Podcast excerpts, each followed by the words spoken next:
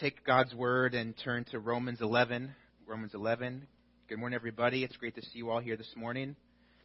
We find ourselves this morning in our last message, our last sermon in the series on the five solas of Reformation. Romans 11.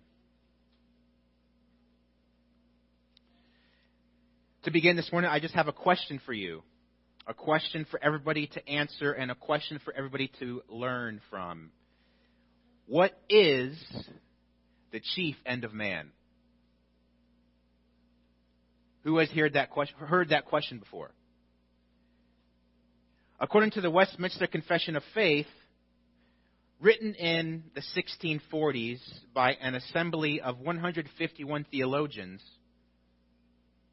answers that question like this Man's chief end is to glorify God and to enjoy Him forever.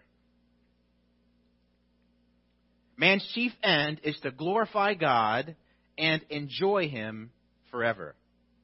Now, we're not Presbyterian, right?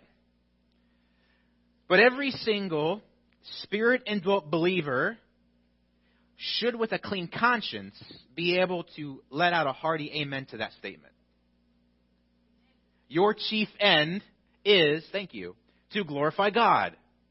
Meaning that your chief goal in life is to glorify God. The glory of God is the pinnacle, the summit and the crown of all theology. Everything we endeavor to learn, to master, and perform should be for the glory of God alone, not for self and not for man. The glory of God alone, soli Deo Gloria, is the preeminent truth the Reformation was about. They cried sola scriptura for the glory of God alone. If God's word is not the top standard, then God does not get the glory. They cried sola fide for the glory of God alone. If man can stand righteous before a holy God through faith alone, then God gets the glory. They cried sola gratia for the glory of God alone. If the way that a man can obtain salvation from the wrath to come is through faith alone, by grace alone, then God gets the glory. They cried solus Christus for the glory of God alone. If the object of our faith is in Christ alone and the grace of God is extended to us in Christ alone, then God deserves all the credit. Not any man. So, brothers and sisters, if you agree, then you agree also with the renowned apostle to the Gentiles. Because that's who the reformers agreed with. And so do we. This man, Paul of Tarsus, penned the masterful theological treatise we know as the book of Romans, which is where we will study today. In the 11th chapter to the, to the, uh, of the letter to the Romans, we find a text of Scripture that clearly reveals that the glory of God truly is the chief end of man and is rightly considered the capstone of the Reformation. So let's read these precious words together, and to get a fuller immediate context, we will begin reading in verse 33. Romans 11, beginning in verse 33. Paul writes to the Romans, Oh, the depth of the riches both of the wisdom and knowledge of God. How unsearchable are his judgments and unfathomable his ways. For who has known the mind of the Lord, or who has become his counselor? Or who has given to him that it might be paid back to him again? And then our primary focus for this morning, verse 36. For from him and through him and to him are all things. To him be the glory forever. Amen. Up until this juncture in Romans, Paul has been building an immovable tower in the first 11 chapters, culminating in this great crescendo that is Romans 11:36. From chapter 1 of Romans all the way through 11 verse 36 is an ascent to the marvelous truth that justification is by faith alone. Sola fide.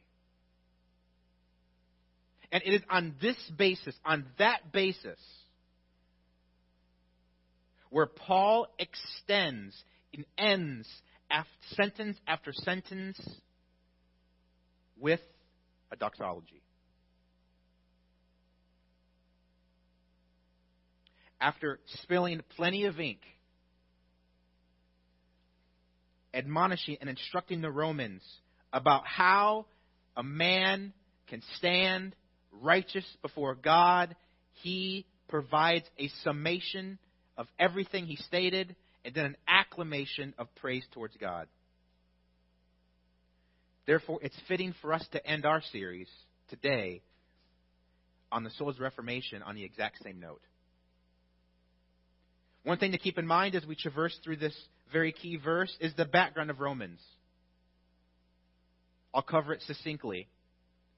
As you may remember or may have studied before, Paul's primary purpose in writing Romans was to teach the great truths of the gospel of grace to the believers in Rome. Because they had never received apostolic instruction. And particularly, he intended to teach the believers in Rome that in order to be able to stand before the Father and be free from condemnation was through faith in Christ alone.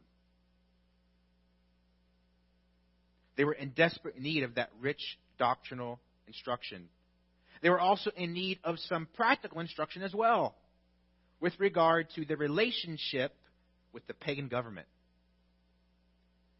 Because the Romans were living under the rule of merciless tyrants. They lived under a governmental rule where human slavery was the norm. Where the idea of separation in church and state wasn't even a figment in their imagination. They lived in a time where prostitution was prevalent, idol worship was commanded and the people were overly taxed. And so the Christians in Rome were the underprivileged, oppressed minority by far. And they were also under-discipled.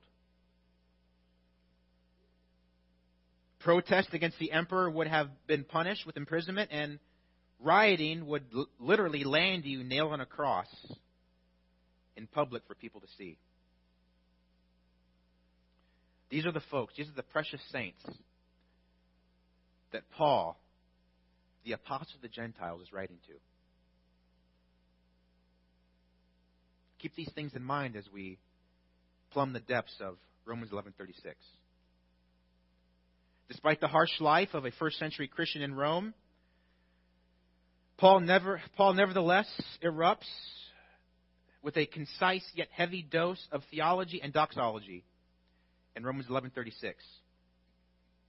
Romans 11:36 is a text of inspired scripture that makes up the grandest, most comprehensive, indicative affirmation that your chief end, your chief goal is to glorify God.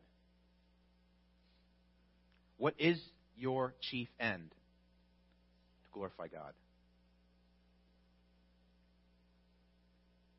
So I want to lay out this lay out this text before you under two main headings this morning. The first is in the first half of verse 36. It's God-centered theology. And the second half of verse 36 is a God-centered doxology. And if you've never heard the term doxology or don't know what it means, you will by the end of this message. So, first, let's look at the God centered theology in first, verse 36a. the God centered theology in the first half of verse 36. It's been said that Christianity is a religion of prepositional phrases.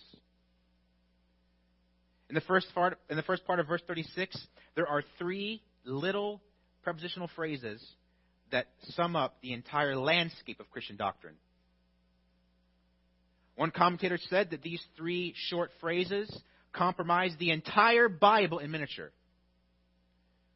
And it's the most theocentric statement imaginable. So, with what little time we have today, let's all try to grasp the theological gravitas of these three little prepositional phrases. The first one is for from him. For from him is eternity past. Meaning that God is the source of everything in heaven and under heaven. Everything you see and don't see originated from him. Colossians 1 16 and 17. For by him all things were created, both in the heavens and on earth, visible and invisible, whether thrones or dominions or rulers or authorities, all things have been created through him and for him. He is before all things, and in him all things hold together. You see the all things? All things means all things. He is the architect of all things. In other words, this first prepositional phrase underscores the fact that God is the creator and the master planner. This world has not created itself out of nothing, has it? It is God whom has made and designed all things that exist for a specific, foreordained purpose. There's nothing that does not bear his name on it. And there's nothing that comes to pass lacking his stamp of approval. God not only draft the plan, he does not only have knowledge, he is the executor of his own plan. He has foreknowledge because he is the one who planned it. History, then, all history, my dear sheep, is not man's story. It's God's story. Ephesians 1:11 for God works all things there's the all things again you see Paul likes that all things after the counsel of his will. Nothing comes to pass that has not originated from his creation and plan. All things are from him. The second prepositional phrase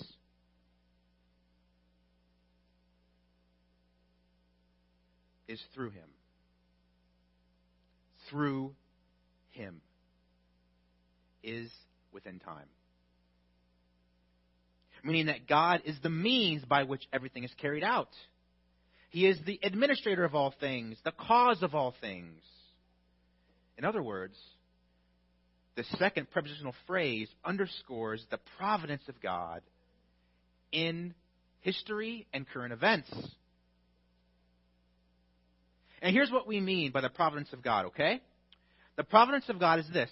One theologian defines it as the governance of God by which he directs all things in the universe. The providence of God is the governance of God by which he directs all things in the universe. Have you ever read Proverbs 16:33? Here's a life verse for you. If you struggle with discontentment and you struggle with anxiety, listen to this now. The lot is cast into the lap, but its every decision is from the Lord. Some translations say the dice are cast into the lap, but every decision is from the Lord. Don't ignore that verse. I think by the way we respond to circumstances sometimes, we act as if we've crossed that out of our Bible. Try to wrap our minds around that.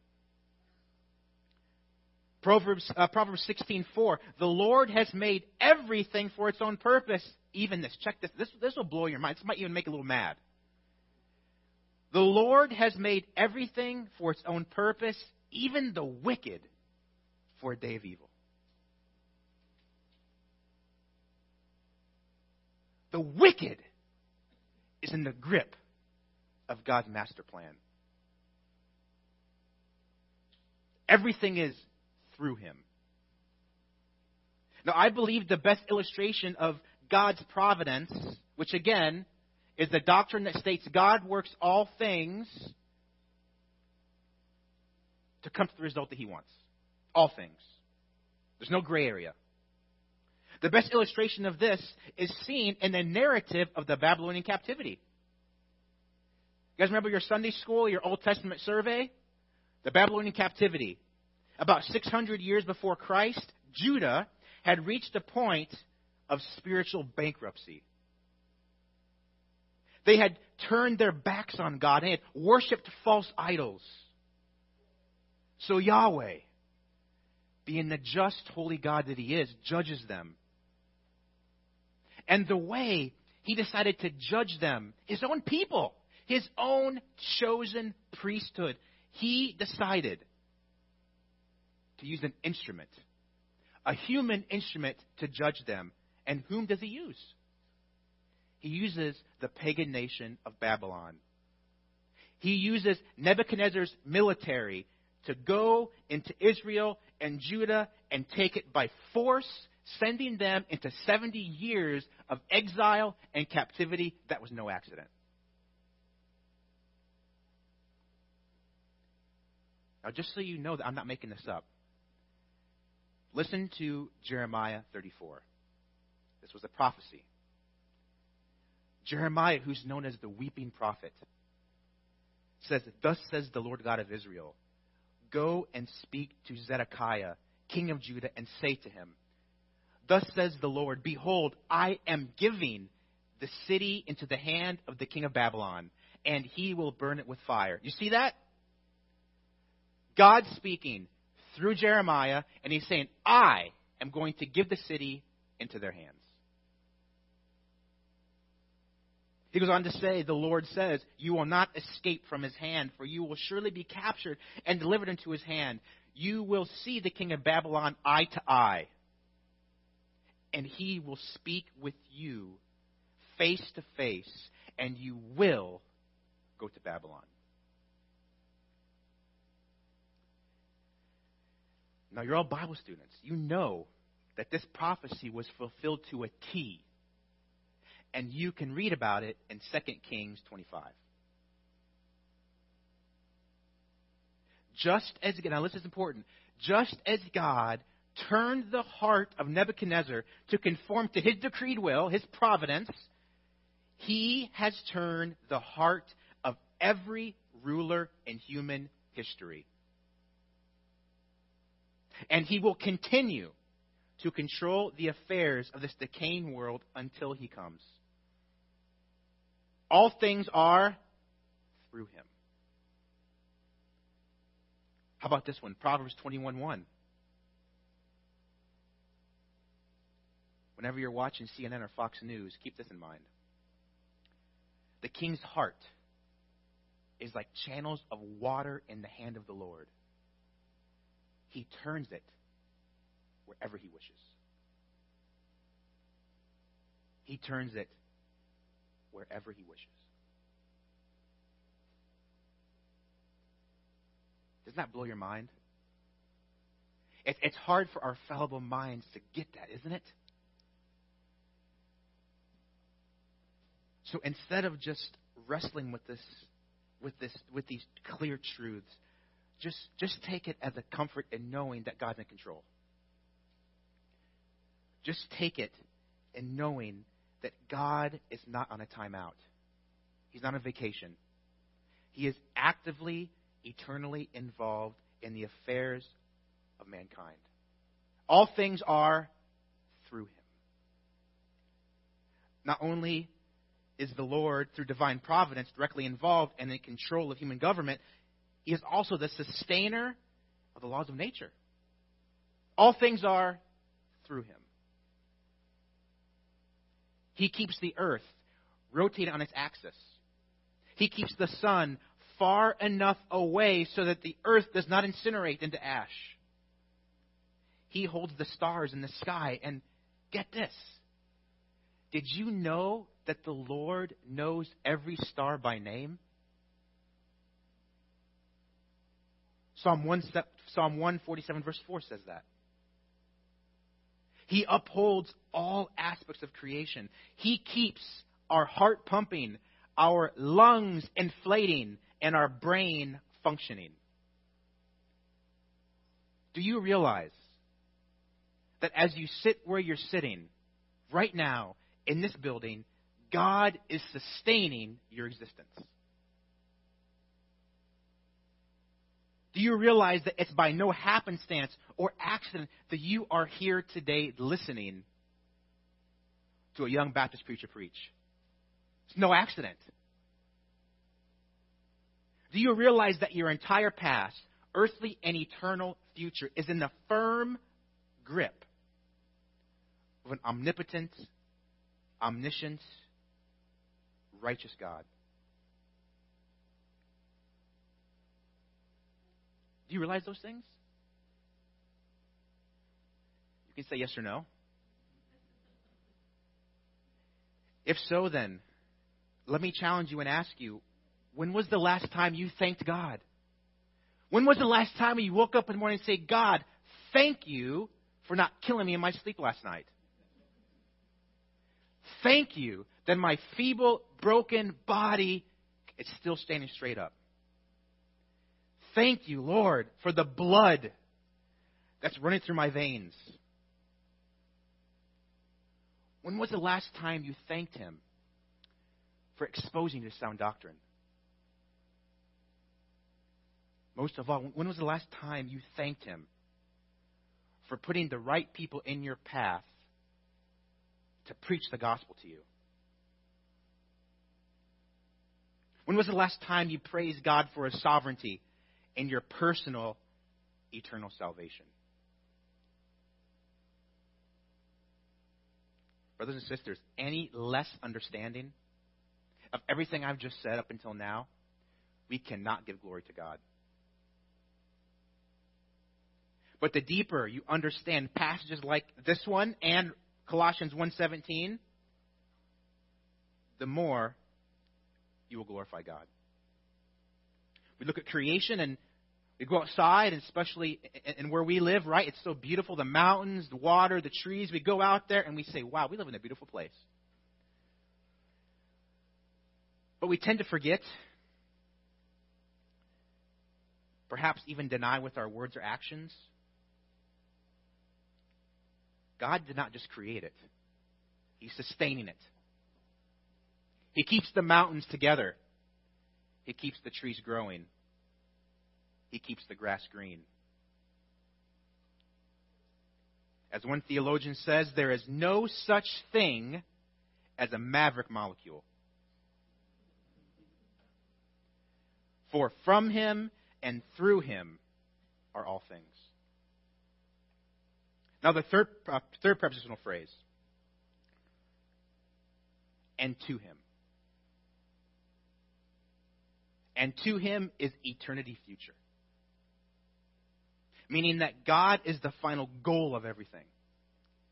He is the aim of all things. All things have been created through him and Colossians 1:16 says for him. In other words, this third little prepositional phrase underscores the reality that all aspects of salvation are ultimately for him. Let me repeat that. Because again, this is a God centered sermon, not a man centered sermon, right? Our salvation is for Him. In other words, we need to understand that our election, justification, sanctification, and later glorification are all for God's glory. Ephesians 1 5 and 6 says, In love he predestined us to sons, to, to adoption as sons through Jesus Christ himself, according to the kind intention of his will, to the praise of the glory of his grace. Did you get that? He predestined us to the praise of his glory. Philippians 2, verse 13 says, I'm speaking in the context of sanctification. For it is God who is at work in you, both to will and to work for what? For His, not our pleasure. The psalmist in Psalm 106 says that God rescued Israel from Egypt for His namesake that he might make known his mighty power for his glory. Now, there are many more passages that, that we could go to to prove that, that the emphasis in salvation, physical and spiritual, is all for God's own glory. But time is escaping us. I seem to always have that problem on Sunday. But you get the gist, right? All things are from him. He is the originator. All things are through him. He is the instigator. And all things are to him. He alone deserves the glory for everything. This is the kind of theology we need to have. God is eternity past. He is in, within time. He is eternity future. Now, how do we respond to this God centered theology? Great question. Paul tells us at the second half of verse 36, we find a God centered doxology. First, a God centered theology, now a God centered doxology. Okay? What we've seen so far is that Paul has written a tight, nifty bow around everything he said in Romans 11, excuse me, Romans 1 to uh, chapter 11:35 with those three little phrases. Now he pens the concluding crescendo. And this is the proper response that we should have to our theology. Look in your Bible. It says, To him be the glory forever. Amen. Notice off the bat it says to him. Not to man, not to chance, not to luck, not to happenstance, not to good works, not to sacraments, not to anything or anyone else. To him be the glory alone. Soli Deo Gloria is implied here. Glory in the New Testament. It's, it's used in two distinctive ways. There is the intrinsic glory of God and the ascribed glory of God. It literally means, in the original language, to think, or the noun form anyway, is to think, to recognize, or to suppose. Okay, so let's start there. The word glory, doxa, which we get doxology from, means to think or to recognize. So primarily it means at its core a thought or opinion. So the doxa of man, the glory of man, is his opinion. Which you know very well is fickle, uncertain and fallible, often misinformed and based on error. But when doxa is applied the person of God, whom is absolutely true and changeless. It can only refer to the eternal mind and will. So I'll put it this way to be more to be clearer. The glory of God essentially boils down to his essence, his being, his moral attributes, or as one preacher says, the godness of God. There is none like him, is there? And he intends to be uniquely set apart. Isaiah 42, verse 8 says, I am Yahweh. That is my name. I will not give my glory to another. He will not share his mind. He will not share his attributes with another. So when we use the term glory attributed to God, to the Lord Yahweh, we speak of his infinite perfection, divine majesty, and holiness. Theologians have called the doxa of God his intrinsic glory, alluding to the sum and substance of all that God is. He is from everlasting to everlasting. His name is forever.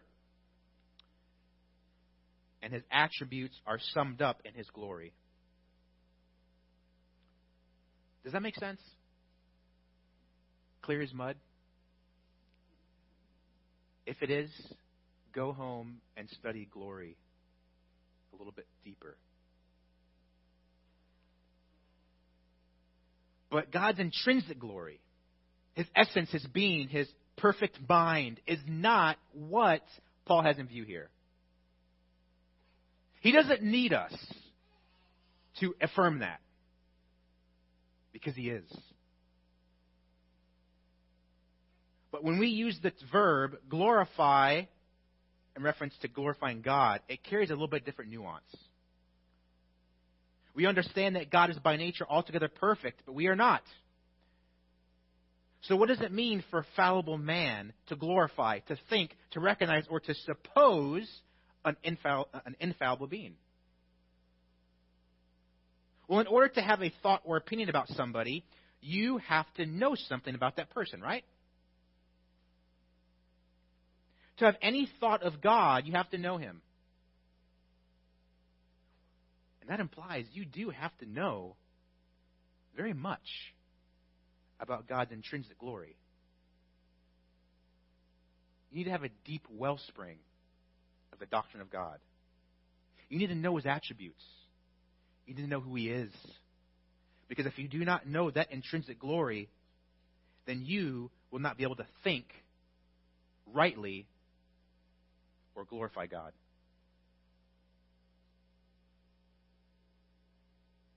Because we have seen his intrinsic glory in Scripture. In the person of Christ, we can rightly ascribe the glory of God in the praise and the honor and worship that we give to him. So, to boil it down, after all that, glorifying God is simply ascribing to him his full recognition. Now, that definition is carefully worded. Every word is important. Glorifying God is ascribing to Him His full recognition. The more we understand His intrinsic glory, the more we can ascribe glory to Him. That is why, brothers and sisters, it's so important that we have a deep, lofty understanding of who God is. Because the higher our theology, the higher our praise to God. Now, let me share an unpopular opinion with you. The fervency with which we worship had little, if any, to do with our flavor of music and the emotions you feel on Sunday morning.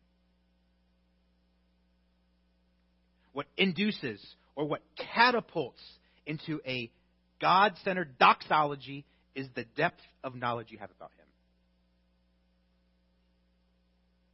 If we have a shallow understanding of who God is, then our worship will be shallow.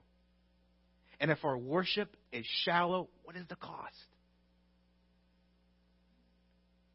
we start to glorify ourselves. And we do this often by thinking more highly of ourselves than we ought, right? I'm, I'm pointing the thumb too, so just so you know. We do this often by giving too much credit for ourselves. You know, look what I did. Look what I've accomplished. We glorify self more than God when we when we impose our own personal and traditional preferences as the top standard. And we glorify self more than God by being consumed with our own agenda and goals.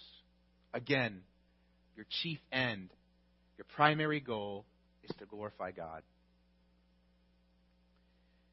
So if we want to glorify God every day, then we must wake up every day anew, possessing that deep well of knowledge, and think in your mind that God is owed our full recognition for every crumb,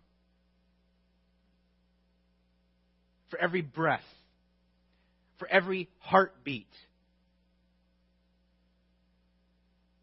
We owe him our full recognition for our children. Our children don't belong to us. Our children belong to God. They are His creation. And they are ultimately accountable to Him too. We need to wake up and ascribe to God the full recognition due His name for our salvation. Typically, when I say something like that, I say amen. And I solicit some type of response just to make sure you're awake and I'm not boring you to death. But today I don't have to. Because we get to read an inspired amen. Look at the end of verse 36. Paul ends this God centered doxology with an amen. That's an inspired amen. That means God wanted it there. And if God wanted it there, it has meaning. Do you know what amen means? It means it is true. It means yes. It means it is right. The word is not simply here to function as a concluding marker. It's not add, added there for dramatic effect. It's not added there because of tradition. But when we say amen a lot, I think sometimes we forget that, don't we? It's like saying, and they lived happily ever after the end. Sometimes we, we, we act as if that's what we think amen means, but it's not. Amen indicates firm affirmation. When you say amen to anything, you are in, you are in effect saying, let it be so. To God give the, to God be the glory, let it be so. For from him and through him and to him are all things. To him be the glory forever. Let it be so.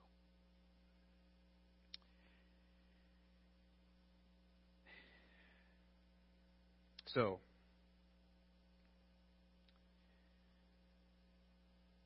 because God is creator and sustainer, because He is in total control of your life, because we know we are saved by faith through grace in Christ, so that all creation may stand up and proclaim, Look at what God has done. Because all of that amazing truth, because of it, God's people should yell amen. This is what the reformers discovered. The reformers discovered this precious truth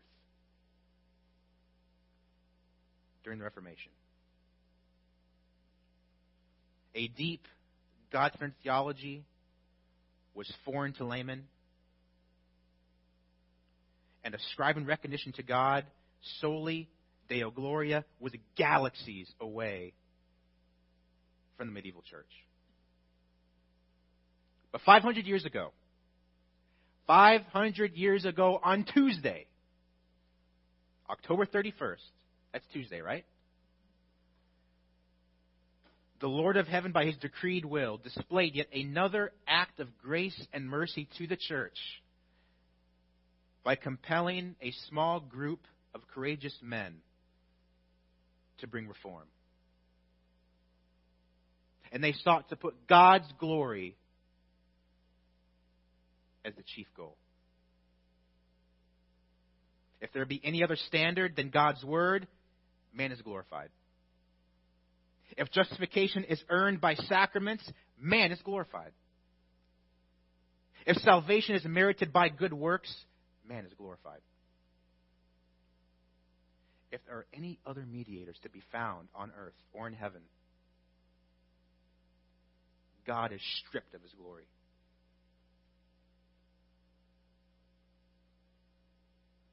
And if man is glorified, God is not. If God is not glorified, then that means we know him not. So, to conclude our series and the message for today, let's consider these final questions. Or just one. How about just one?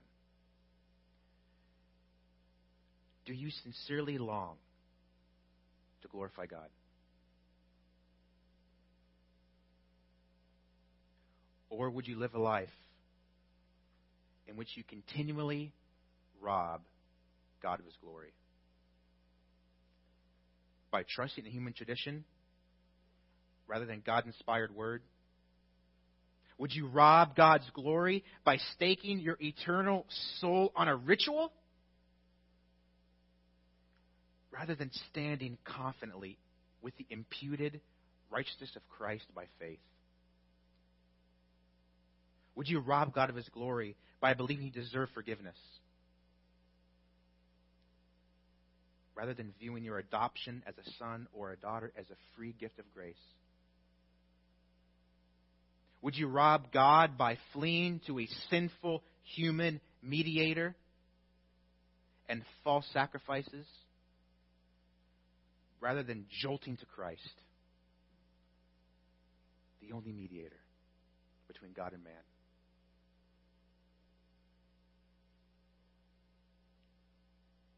You are to glorify God, go to the Scripture for truth alone. Trust Christ by faith. Affirm that you have been given sufficient grace in Christ.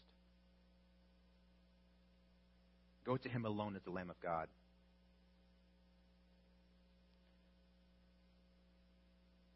Only then can you truly glorify God. Let's pray. Father, thank you so much for your word. Thank you so much, God, that you have revealed a glimpse of your glory in the Scripture.